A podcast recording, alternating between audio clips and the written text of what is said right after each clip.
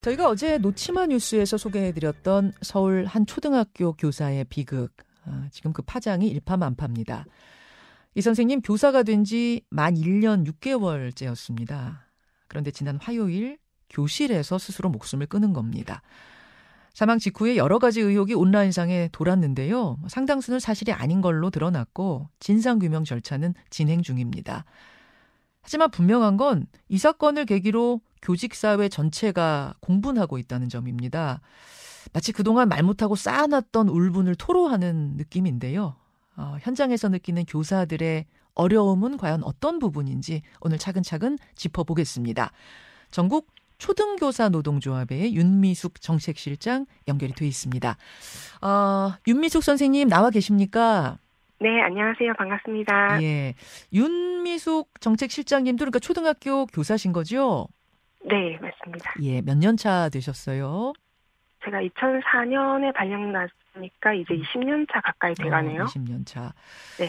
어, 2년 차 젊은 후배 교사의 죽음을 보면서 참 마음이 많이 착잡하실 것 같아요.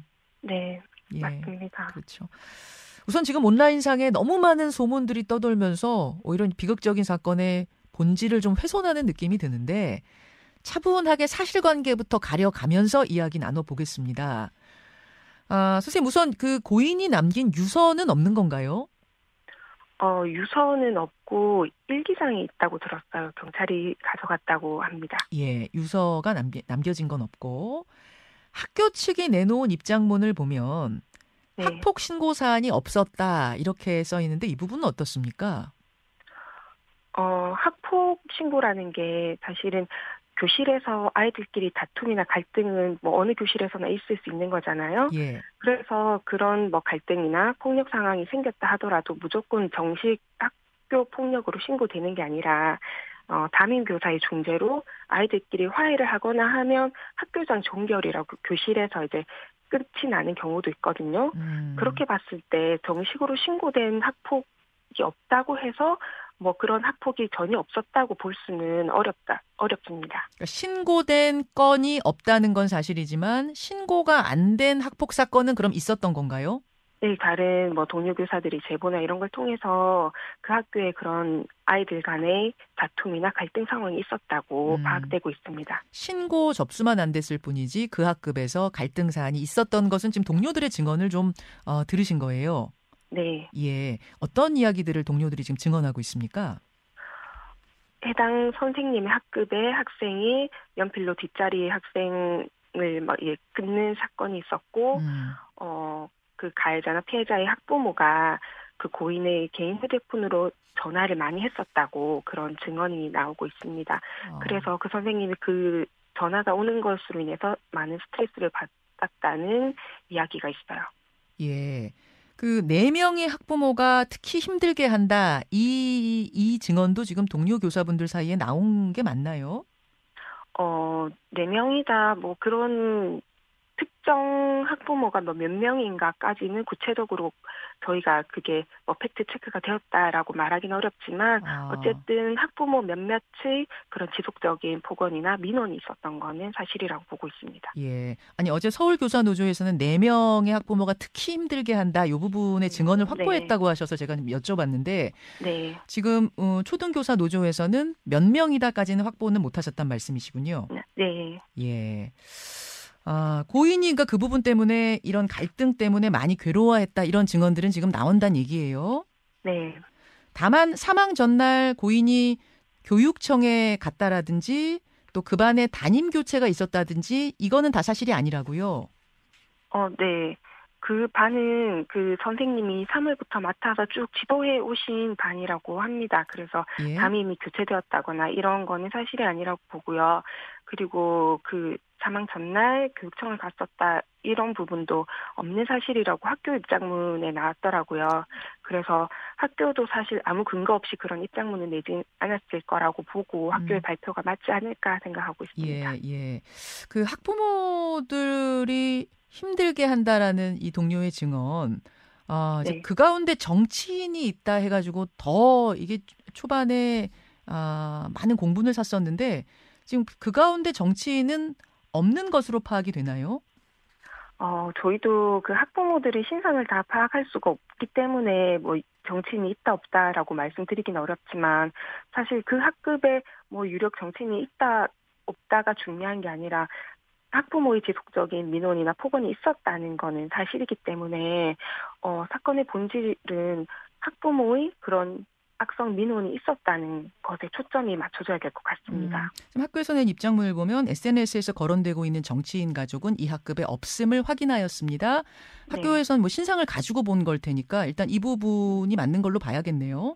네, 그럴 것 같습니다. 예. 어, 어제 유족들은 학교 측 네. 입장에 대해서 이렇게 예, 유족의 입장을 밝혔습니다. 잠깐 유족의 네. 이야기 듣고 올까요? 학교에서 입장문이 나온 걸 봤습니다. 아무런 그 문제가 그 없었다는 식으로 나왔는데 그렇다면은 왜 그 사회 초년생이 그 젊은 그 교사가 그마다 학교에서 생을 마감해야 됐는지 그 거기에 대한 그 정확한 답이 그 안 되는 것 같더라고요. 저희 조카를 그 주구모로 내몰았던 이 어떤 그 학교의 어떤 그 교육 환경들 잘못된 것이 있다라면은 이번 기회에 저는 고쳐져야 된다고 보고요. 예, 지금 듣고 오신 부분 이 고인의 외삼촌이 어제 기자들 앞에서 입장문을 발표한 부분인데요. 음, 유족들도 동료 교사들도 지금 철저한 진상 규명을 요구하고 있습니다. 아, 이 사건은 지금 진상 규명 절차가 시작이 된 거죠, 선생님? 네, 경찰이 조사 중에 있습니다. 예. 근데 이 시점에서 우리가 주목할 부분은 왜 이렇게 많은 전국의 교사들이 이 사건을 계기로 함께 공분하고 있는가 저는 이 부분인 것 같아요. 네. 현장에서 평소에 느꼈던 그러니까 쌓아뒀던 울분이 한 번에 터진 느낌 뭐 이런 걸 봤는데 어떻습니까?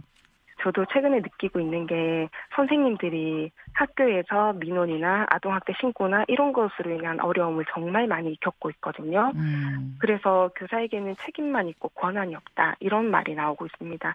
현재 아동학동 아동학대법이 유독 학교 현장에만 엄격하게 적용돼서 아이들의 행복을 저해하는 모든 것이 아동학대다.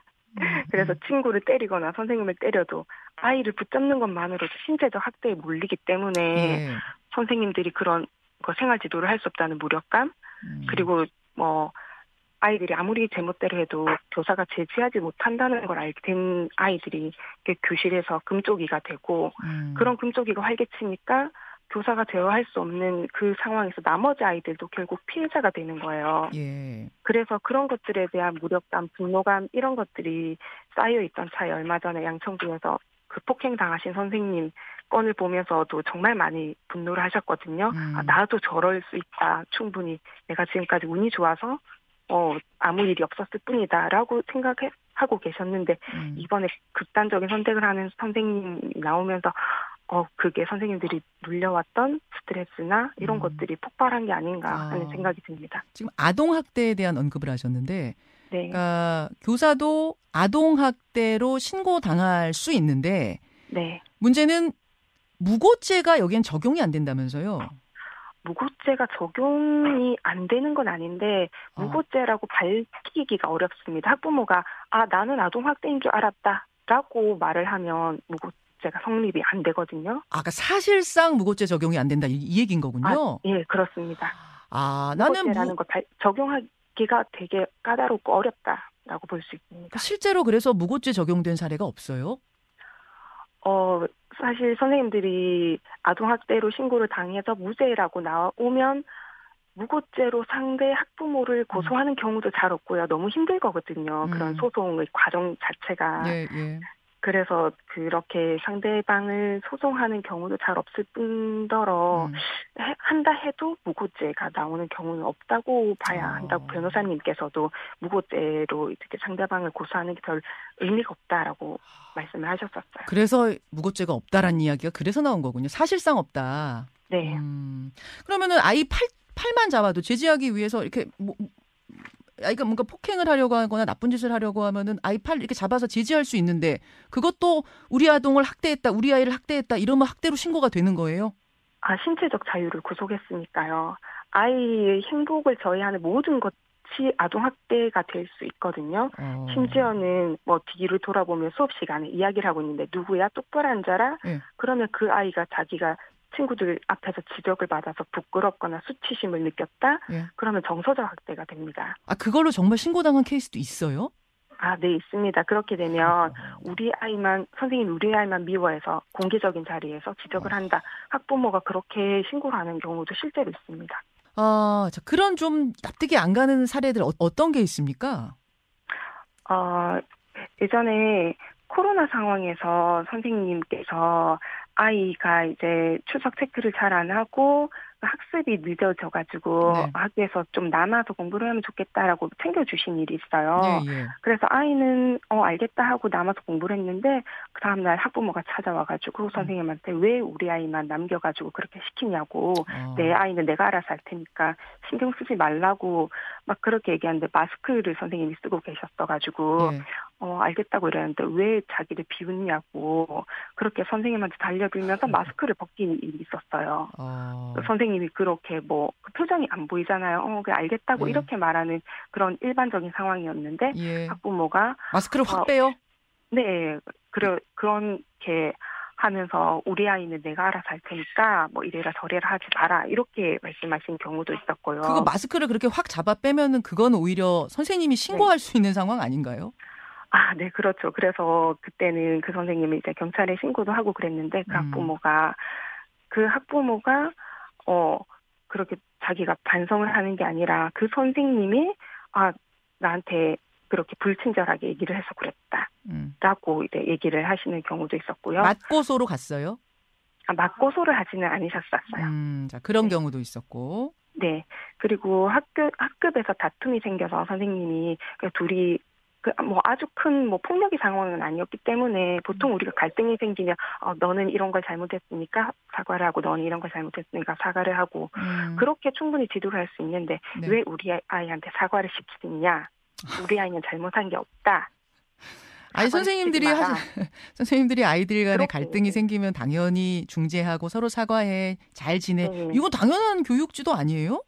네, 그래서 기본적인 사회인으로 아. 성장시키기 위해서 다른 사람을 배려하고 자기가 잘못한 거는 반성하고 그런 지도가 기본적으로 되어야 되는데 예. 지금은 그런 것조차 할 수 없는 아이가 분명히 음. 잘못한 행동이 있는데 어 그걸 잘못했다고 지적을 하면 아이나 학부모의 기분이 나빠지면 아 음. 우리 아이한테 아동 학대를 했다 아. 정서적 학대다. 근데 그 정서적 학대의 폭이 굉장히 넓거든요. 음, 네, 네. 기분이 나쁘면 정서적 학대가 되는 거예요. 음, 너무나 그래서- 범주가 넓군요. 학부모가 네. 기분 나쁘거나 아이가 학, 기분 나쁘면 이게 신고의 대상이 돼버리는 거예요. 네, 그래서 하기 싫은 사과를 억지로 시키는 것, 뭐 교실에 전체적으로 있는데 그 한 아이만 지적을 하는 것, 뭐 음. 이런 것도 전부 다 정서적 학대에 해당한다고 봅니다. 그 학부모 민원 제기를 학폭을 비롯해서 여러 가지 네. 갈등에 대한 또 여러 가지 학부모들의 과한 민원 제기를 담임 선생님이 오롯이 받아내야 하는 그 시스템적인 문제 이 부분에 대해서도 많이들 말씀하시더라고요. 아, 네, 맞습니다. 사실 학부모의 민원이 거의 담임 교사에게 집중이 돼요. 음. 그래서 악성 민원이라든지 이런 거를 걸러낼 수 있는 시스템적인 그런 장치가 하나도 없어요. 예. 그래서 어 그런 민원 같은 경우에 교사한테 다이렉트로 오지 않고 음. 어떤 그런 정제 과정을 거친다면 지금보다 민원이 훨씬 더 줄어들지 않을까?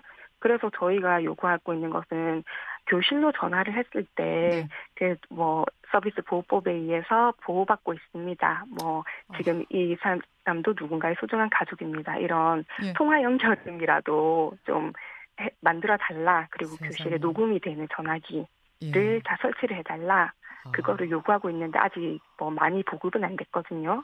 아니 우리가 CS 센터 고객 만족 네. 센터 이런 데 전화하면은 처음에 나오는 그 안내문 네. 지금 이. 안내하는 이 상담사도 누군가의 가족입니다. 뭐 예의 지켜 주세요. 그거라도 좀 넣어 달라. 오죽하면 그 얘기가 나와요.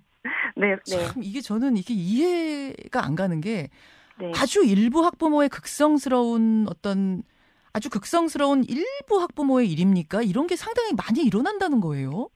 어, 제가 생각하기로는 그 요즘에는 아이들을 적게 낳고 참 귀하게 키우잖아요. 예. 그래서 그 저도 아이를 유치원에 보내고 있는데 유치원 선생님들이 정말 많은 걸 챙겨주시고 어 그렇게 해주세요. 그런 거에 익숙하던 부모님들이 아이를 학교에 보냈을 때 예. 학교에서도 그렇게 하나부터 열까지 다 챙겨주기를 원하시고 음. 그런데 학교에서는 이제 교육 위주로 아이들 수업을 하고 아. 그리고 요즘에는 또 아이를 양육하는 데 있어서 아이의 마음을 읽어주고 또그 아이에 있어서 아이들도 뭐 본인이 싫은 거는 이렇게 해서 아 음. 나는 이런 게 예민하다 이런 걸 얘기하라고 교육을 받고 있고 음, 그러니까 그런 점들이 좀 복합적으로 작용을 하는 게 아닌가 하는 생각이 듭니다. 음, 초등학교에서 유독 더 이런 일이 최근에 많이 일어난 이유는 어, 그런 네. 부분들을 작도 작동했을 것이다 이런 말씀. 그 일부 이제 그 교육청에서는 네. 이 기회에 학생인권 조례를 폐지하자라는 주장도 나오는데 그 네. 부분은 어떻게 보시는 거예요? 어, 이전에 학생 인권이 좀 이렇게 음, 낮은 상태에 있었을 때는 사실 그런 학생 인권 조례의 필요성이 있었기 때문에 생겼 던 거잖아요. 예. 그런데 지금은 오히려 학생 인권을 강조, 지나치게 강조함으로써 어, 오히려 그 몇몇 학생의 인권만 지켜지고 그 학생으로 인한 피해를 보는 나, 다른 학생의 수호권이나 그런 인권이 피해를 보는 경우가 생겨요. 그래서 어, 모든 학생의 수업권 그리고 그런 인권이 동등하게 지켜져야 된다고 봅니다. 모든 교사들이 지금 교권 침해에 대해 우려하고 있지만 학생 네. 인권 조례를 그래서 폐지하자 아니다라는 부분에선 좀 의견이 갈리는 것 같던데 네. 전국 초등교사 노조에서는 최소한 폐지 쪽 입장이신 건가요? 어, 저희는 뭐 학생 인권 조례를 폐지하자는 입장은 아니에요. 대신에 아, 교권을 조금 더 강화하고 교사의 인권을 보호하고 교육 활동을 보장할 수 있는 음. 법안을 마련해 달라는 데 더 초점을 맞추고 있습니다. 음, 학생 인권 조례를 어떻게 하자 쪽보다도 교권을 좀 강화시킬 수 있는 법안을 만들어 달라 이런 말씀. 네. 그 법안의 핵심은 뭐가 돼야 된다고 보십니까? 교사가 학생들을 지도할 수 있는 정당한 권리가 있는 거겠죠. 알겠습니다. 알겠습니다. 아, 오늘 여기까지 말씀 듣도록 하죠. 전국 초등교사 노동조합의 윤미숙 정책실장. 실장님 고맙습니다. 아, 네, 감사합니다. 김현정의 뉴스쇼는 시청자 여러분의 참여를 기다립니다. 구독과 좋아요, 댓글 잊지 않으셨죠? 알림 설정을 해두시면 평일 아침 7시 20분 실시간 라이브도 참여하실 수 있습니다.